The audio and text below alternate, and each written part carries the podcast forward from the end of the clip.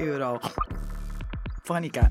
Benvenuti, state ascoltando la nuova puntata di Eurofonica, il format dedicato all'Unione Europea, in onda sulle radio del Circuito Raduni, l'associazione degli operatori radiofonici universitari italiani.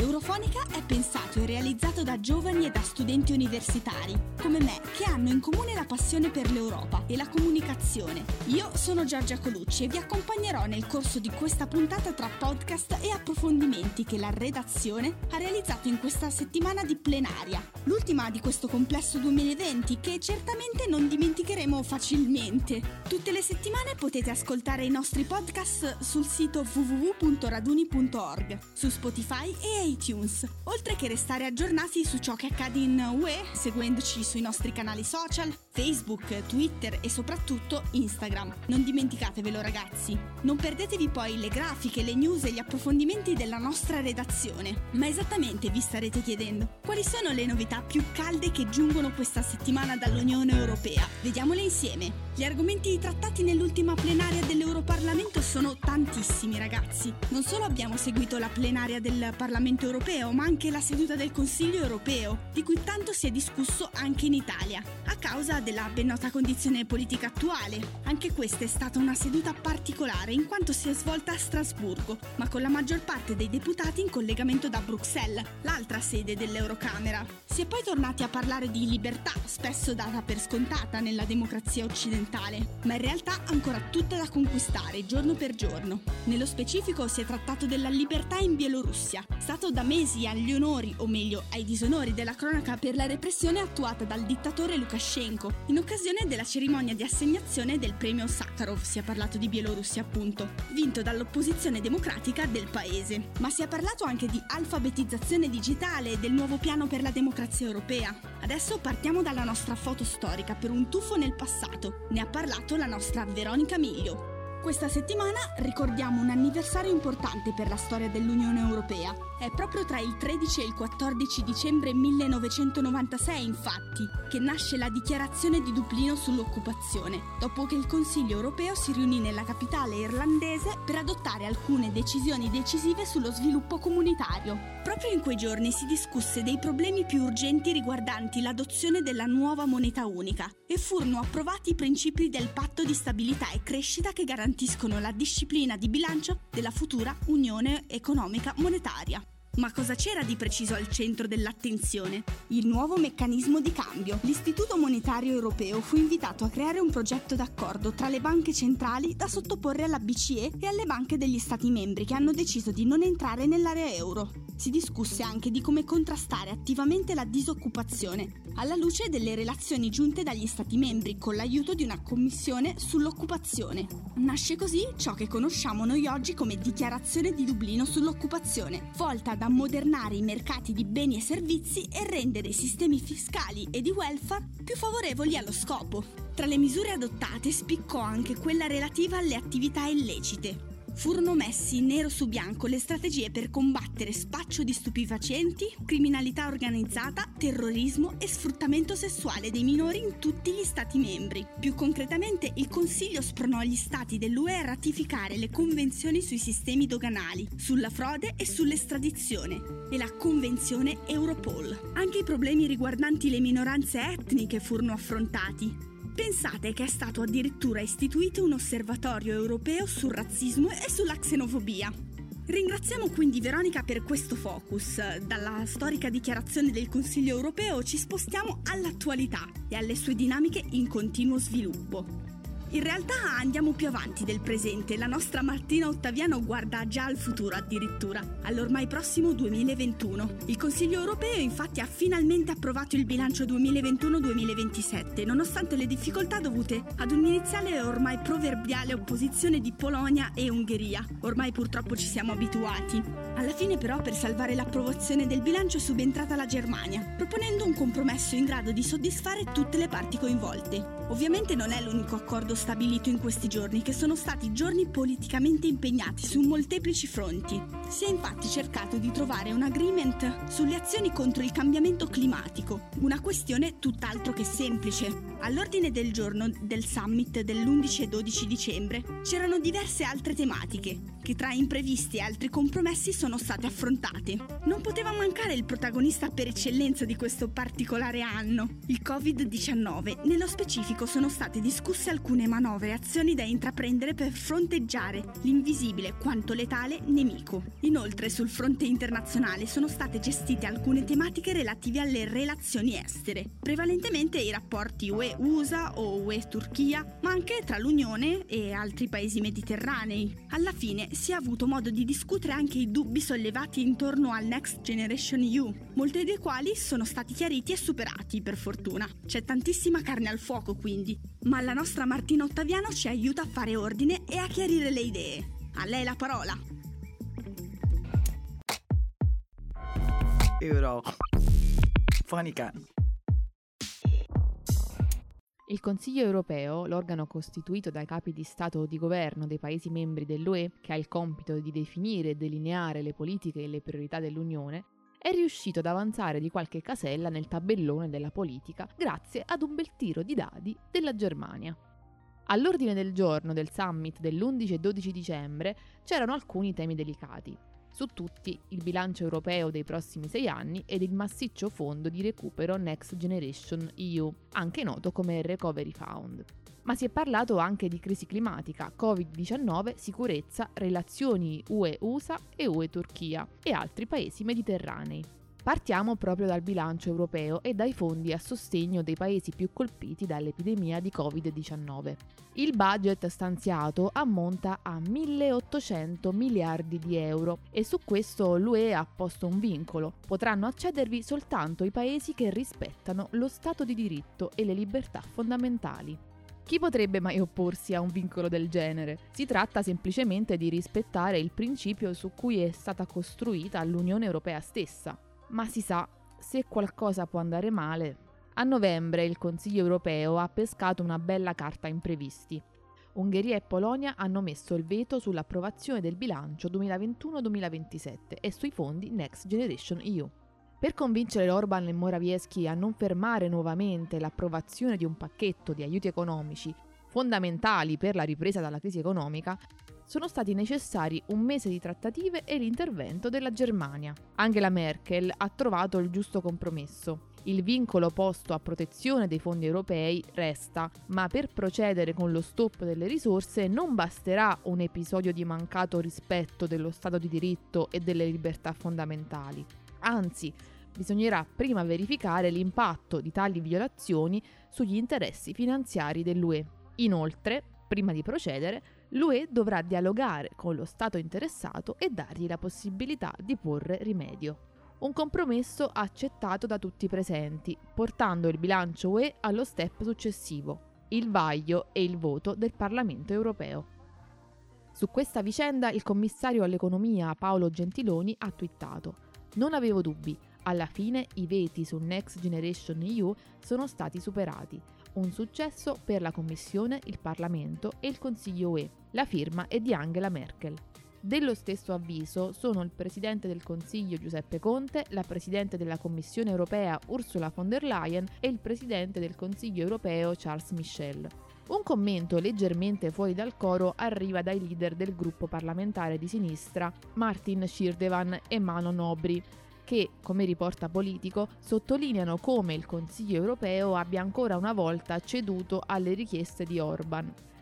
Stando alle loro dichiarazioni, questo compromesso consentirà ad Ungheria e Polonia di continuare ad interferire con i rispettivi sistemi giudiziari e con i media, violando i diritti fondamentali dei cittadini. Chiuso il bilancio, la partita ricomincia pare che anche trovare un accordo sul clima sia stato piuttosto difficile, ma il Consiglio ha portato a casa un secondo successo, questa volta nella forma di un obiettivo vincolante.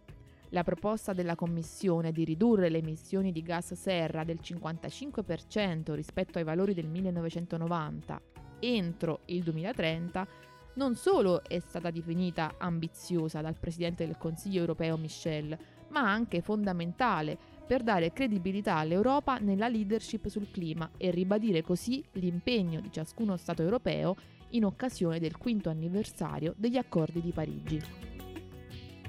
Sulla questione coronavirus e sulla sicurezza per fortuna niente carte imprevisti o tiri di dadi inaspettati. È stata confermata la scelta della Commissione di procedere con l'acquisto dei vaccini man mano che saranno disponibili. È anche stato sottolineato che l'uscita dalla pandemia non sarà immediata. Ogni Stato dovrà mantenere l'allerta e continuare con le misure di contenimento. Sulla sicurezza sono stati ribaditi concetti già noti, maggiore cooperazione tra le forze di polizia degli Stati, condivisione dei dati e controllo della diffusione della propaganda estremista e dei contenuti illegali online. In politica estera la partita si fa ancora più difficile. Le variabili sono molteplici e non sempre prevedibili. Sul mappamondo si illuminano due stati, USA e Turchia. Dopo i risultati delle elezioni americane che nel gennaio 2021 apriranno formalmente le porte della Casa Bianca a Joe Biden, il Consiglio europeo ritiene fondamentale mantenere un rapporto di partenariato strategico transatlantico per affrontare le sfide della crisi economica, collaborare su questioni riguardanti il digitale e gli scambi commerciali. Diverso invece è il rapporto con la Turchia, che, come si legge dal rapporto conclusivo della riunione del Consiglio europeo, sta portando avanti attività unilaterali e provocatorie nel Mediterraneo orientale, anche nella zona economica esclusiva di Cipro. I paesi europei hanno ribadito ancora una volta di essere aperti al dialogo con Erdogan e di essere disposti a fornire assistenza finanziaria ai rifugiati siriani e alle comunità di accoglienza in territorio turco. Gli Stati membri sono pronti anche a cooperare nella gestione dei flussi migratori e nella lotta al traffico di esseri umani, a patto però che la Turchia promuova un partenariato autentico, risolvendo le divergenze con il dialogo e rispettando il diritto internazionale. Nel frattempo, il Consiglio europeo invita la presidenza tedesca a mantenere le misure restrittive nei confronti di Ankara se Erdogan dovesse continuare con le trivellazioni non autorizzate nel Mediterraneo orientale. Inoltre, l'organo guidato da Michel chiede all'alto rappresentante della Commissione un rapporto sullo stato delle relazioni politiche, economiche e commerciali tra UE e Turchia e sulle possibili azioni da intraprendere. Questo rapporto verrà poi esaminato nella prossima riunione del Consiglio europeo, prevista per marzo 2021. Speriamo nell'assenza di imprevisti. In questo caso potrebbero costare altre vite umane. Martina Ottaviano da Napoli per Eurofonica. Eurofonica.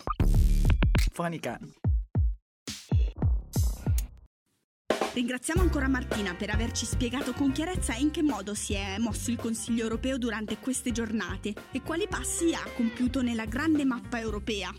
Tante le sfide, tanti compromessi, tante le difficoltà, ma anche tante le vittorie, come abbiamo sentito. Ma proprio parlando di vittorie, restiamo sul programma Next Generation EU, un altro grande protagonista degli ultimi tempi, quasi sempre presente nelle nostre puntate rappresenta senz'altro un nuovo corso per l'economia e la politica europea, un investimento di slancio perché la crisi possa essere affrontata. Per quanto riguarda questo piano strategico, come sappiamo, l'Italia rispetto ad altri stati europei ha iniziato a lavorarci un pochino più tardi, solamente ad agosto. In linea di massima il nostro paese sa quali sono le nostre priorità, ma anche qui non mancano compromessi e imprevisti politici. E mentre il tempo passa, le scadenze si avvicinano. Il 30 aprile 2021 dovrà essere presentato alle istituzioni europee il piano nazionale degli investimenti investimenti da realizzare con i nuovi fondi comunitari straordinari. Per l'Italia stiamo parlando di ben 209 miliardi di euro. Si tratta di un investimento della portata enorme, soprattutto viste le condizioni politiche ed economiche che stiamo affrontando. Certo, la data non è vicinissima e non abbiamo ancora informazioni chiare sui progetti degli altri Stati membri, ma se l'Italia vuole restare al passo serve mantenere un certo ritmo. Ovviamente trovare una soluzione condivisa è un obiettivo tutt'altro che facile. Tutti gli occhi sono puntati ai prossimi sviluppi. Anche se non ci sono ancora piani delineati, la discussione è aperta Incuriosiamo insieme nelle altre principali nazioni dell'Unione Europea e vediamo insieme di cosa si sta discutendo. I nostri cugini d'Oltralpe, ad esempio, ci precedono nei piani dell'organizzazione. I risultati nei mesi di lavoro sodo dell'Expertiser che collabora con il presidente Macron e il Ministero dell'Economia e dello Sviluppo francese sono stati raccolti e inseriti nel sito France Relance. Certo, il loro piano di sostegno guarda ad una prospettiva futura, ma resta ancora instabile sul presente. Alcune delle sue manovre prevedono maggior sostegno all'industria dell'industria, con un taglio delle tasse alle imprese, investimenti per la ripresa, misure specifiche per le famiglie a basso reddito, una maggiore innovazione digitale e una transizione industriale ecosostenibile, con l'impiego dell'idrogeno per l'energia. Alla Francia sono destinati 39 miliardi di euro. Il Regno di Spagna, al quale sono destinati circa 140 miliardi di euro, si mantiene ancora molto simile all'Italia per struttura economica e politica. D'altronde la Spagna aveva già dimostrato di utilizzare come spunti di crescita i fondi europei. Dopo la crisi del 2008, Pedro Sánchez e i suoi ministri vogliono quindi cercare di mantenere il trend positivo. Tra le principali azioni previste abbiamo un maggiore sostegno all'occupazione, semplificazioni per incentivare meglio le assunzioni, maggiori fondi per ricerca e innovazione, una transizione economica e industriale sostenibile, una maggiore efficienza energetica nell'edilizia e nell'impiego di fonti di energie rinnovabili e un miglioramento delle infrastrutture e dei trasporti. Per quanto riguarda la Germania, risulta tra gli stati che riceveranno meno fondi, circa 29 miliardi. Nonostante ciò, sta presentando per adesso uno dei piani più interessanti per la Next Generation. La Germania prevede una sanità sostenibile, una decarbonizzazione, un ammodernamento del sistema scolastico, un incremento dell'occupazione, un miglioramento infrastrutturale, una riforma della burocrazia per una maggiore efficienza e la riconversione degli impianti di condizionamento pubblici e privati. Anche in questo caso è possibile vedere le grafiche fatte da me, proprio da me ragazzi, sulla pagina dei nostri social, a nome di Eurofonica ovviamente, dove troverete informazioni maggiori e più complete, in caso vi incuriosisse la tematica. Se ve le siete perse andate a recuperarle sulle nostre pagine social, mi raccomando. Euro Fonica. Prima di presentare il prossimo podcast vorrei rendervi partecipi di un'altra notizia inerente al mondo dei media. Le scorse settimane avevamo già parlato delle normative mediatiche, di quanto il Parlamento europeo abbia particolarmente a cuore le relative libertà e di come l'Europa cerchi di garantirne la trasparenza. Su questa scia la stessa Commissione europea ha scritto al governo italiano sulla nuova normativa Salva Mediaset. Si tratta di un emendamento con l'obiettivo di proteggere il più possibile il nostro colosso emittente di Cologno. La normativa prevede che per sei mesi l'autorità per le garanzie nelle comunicazioni, più comunemente nota come Agicom, sia tenuta ad avviare un'istruttoria nel caso in cui un soggetto operi contemporaneamente nei mercati delle comunicazioni elettroniche e in un mercato diverso, ricadente nel sistema integrato delle comunicazioni anche attraverso partecipazioni in grado di determinare un'influenza notevole. La proposta della riforma non ha convinto la Commissione europea. Da Bruxelles arriva infatti la conferma delle voci di corridoio di cui parlavano già alcuni organi di stampa. Dopo l'approvazione dell'emendamento, i servizi della Commissione europea si sono messi nuovamente in contatto con le autorità italiane in merito a questo emendamento per le società che operano nel settore delle telecomunicazioni. Secondo l'Europa, la norma potrebbe essere incoerente con i trattati comunitari. Qual è il motivo del confronto? Semplicemente la Commissione vuole assicurarsi che le regole normative nel nostro paese non confliggano con quelle europee. Fonti governative però hanno chiarito che l'intenzione è quella di mantenere intatta la norma, dato che le osservazioni mosse da Bruxelles risulterebbero praticamente infondate. Ovviamente, come sempre, noi di Eurofonica vi terremo aggiornati nel caso di importanti sviluppi sulla faccenda. E sempre in tema di media torniamo a parlare di sicurezza. Questo periodo soprattutto alcune misure eccezionali studiate per fronteggiare l'emergenza da Covid-19, ma anche le campagne di disinformazione condotte da paesi terzi, mettono a dura prova le democrazie europee. Proprio per tenere sotto controllo la situazione mediatica, la Commissione ha studiato un piano d'azione per la democrazia europea. Di che si tratta esattamente? Marta Gigli ci spiega con chiarezza il problema in questione e la contromisura proposta. Euro. Fonica.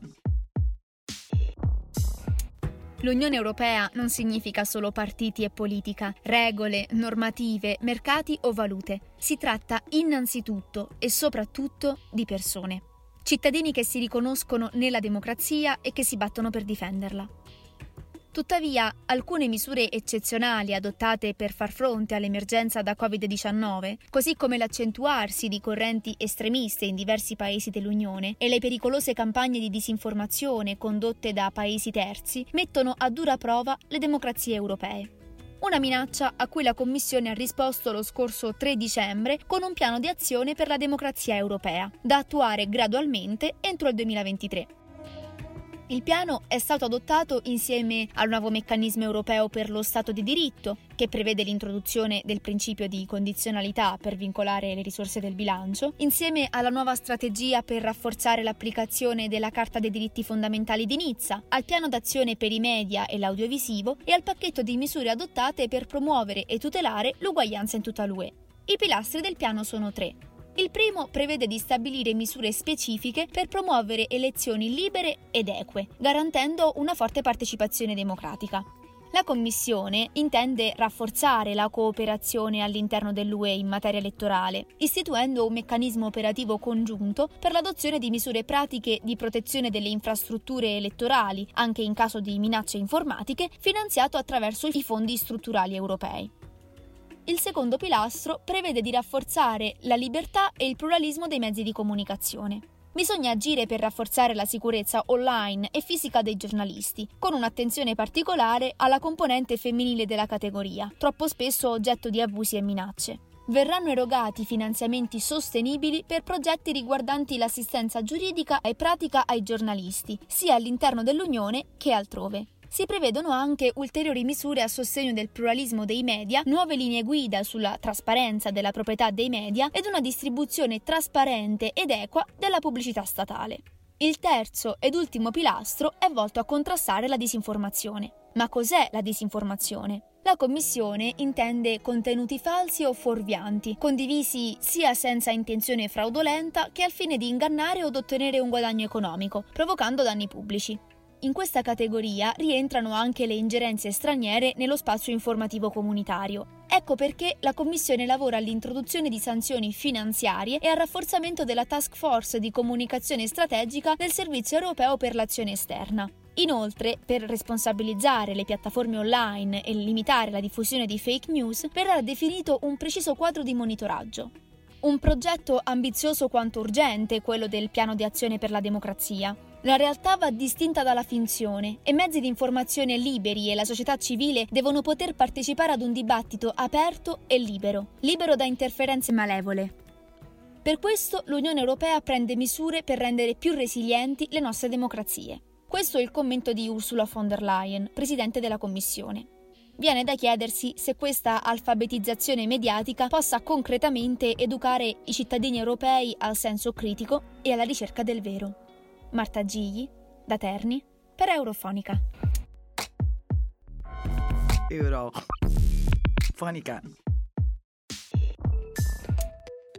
Non è solo la libertà dei media ad essere minacciata in Europa. Come sappiamo, in Bielorussia si sta lottando duramente per difendere la libertà. Una battaglia non violenta che ha commosso il mondo politico per il grande coraggio e la dedizione con cui si sta compiendo contro un regime brutale.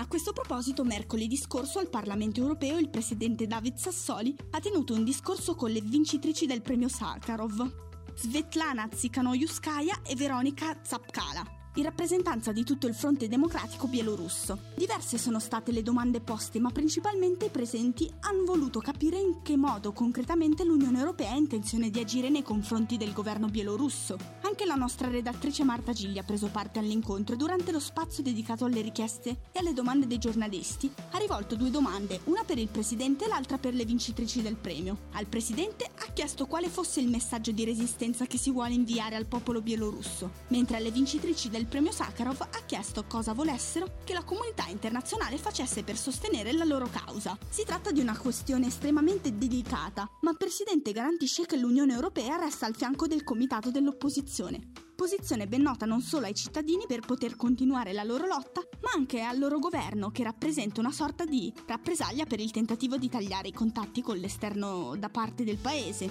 Al momento non si hanno ulteriori sviluppi riguardo le azioni concrete che l'Europa attuerà nei confronti della Bielorussia. Tra l'altro la Bielorussia non è l'unica ad avere problemi di libertà. Dall'Ungheria giunge una notizia ufficiale che attraverso l'approvazione di un emendamento alla Costituzione il paese ha vietato il cambio di sesso stabilendo che il genere di una persona debba essere stabilito alla nascita e non è modificabile nel corso della vita. Nello stesso emendamento viene vietata l'adozione alle coppie dello stesso sesso. Una notizia dolorosa che si inserisce nelle politiche messe in atto dall'Ungheria e che lasciano l'opinione pubblica basita, ragazzi.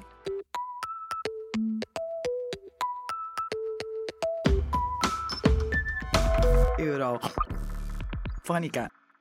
Cambiamo decisamente pagina perché è arrivato il nostro immancabile momento dedicato a EU Careers, la nostra rubrica sulle proposte e opportunità di lavoro per formazione da tutta Europa. Come ogni settimana abbiamo per voi interessanti novità. Scopriamole subito. Se siete interessati in giornalismo televisivo, allora sappiate che la nota emittente inglese CNN cerca stagisti, un'occasione da non lasciarsi sfuggire. Anche qui la scelta del settore in cui operare è molto ampia, dalla cronaca alla narrazione di storie, dallo sport, fino alla produzione e alla diffusione digitale delle notizie. Per partecipare alle selezioni è necessario essere cittadini britannici o dell'Unione Europea, in barba alla Brexit, avere la possibilità di lavorare a lungo termine nel Regno Unito con una buona conoscenza della lingua inglese ovviamente, oltre che essere laureati in giornalismo oppure scienze della comunicazione. Potreste fare un'esperienza formativa nel mondo della TV inglese con una signora emittente, ragazzi. I tirocini hanno una durata di 3-4 mesi e per partecipare al secondo turno che si tiene dal 1 maggio 2021 al 31 agosto 2021 avete tempo fino al 1 marzo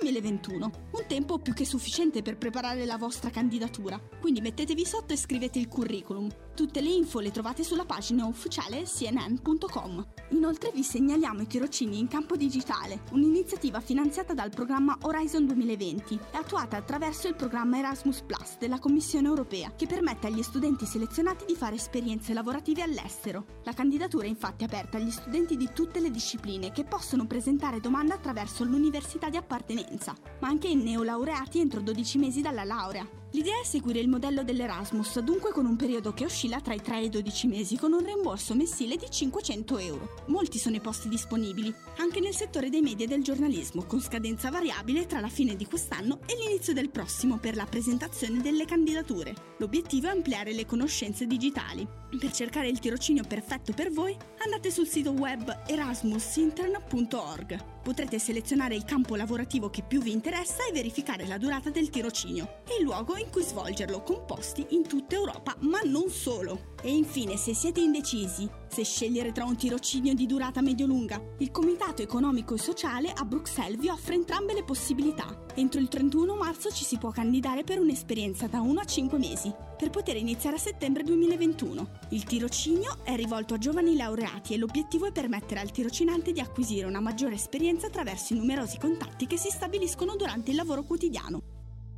Il tempo a nostra disposizione per oggi è terminato, ma continuate a restare in contatto con noi sui nostri social, vi ricordo sono Facebook, Instagram, Twitter, ad ascoltarci su Spotify e sul sito www.raduni.org. Troverete grafiche, podcast, approfondimenti e tanta tantissima informazione. Probabilmente invece se già ci conoscete siete collegati ad una delle 26 radio del circuito Raduni, l'associazione degli operatori radiofonici universitari italiani, oppure ci avete raggiunto dal nostro sito raduni.org o dal profilo Eurofonica Hit su Spotify. A questo punto ringrazio un sacco anche Alessandro Dilda per il supporto in redazione e voi per avermi accompagnato in questa decima puntata di Eurofonica.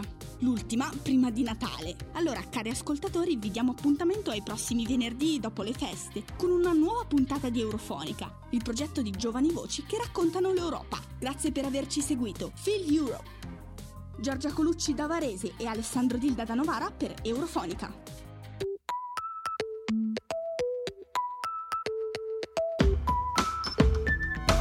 Euro. Fonica. Nation.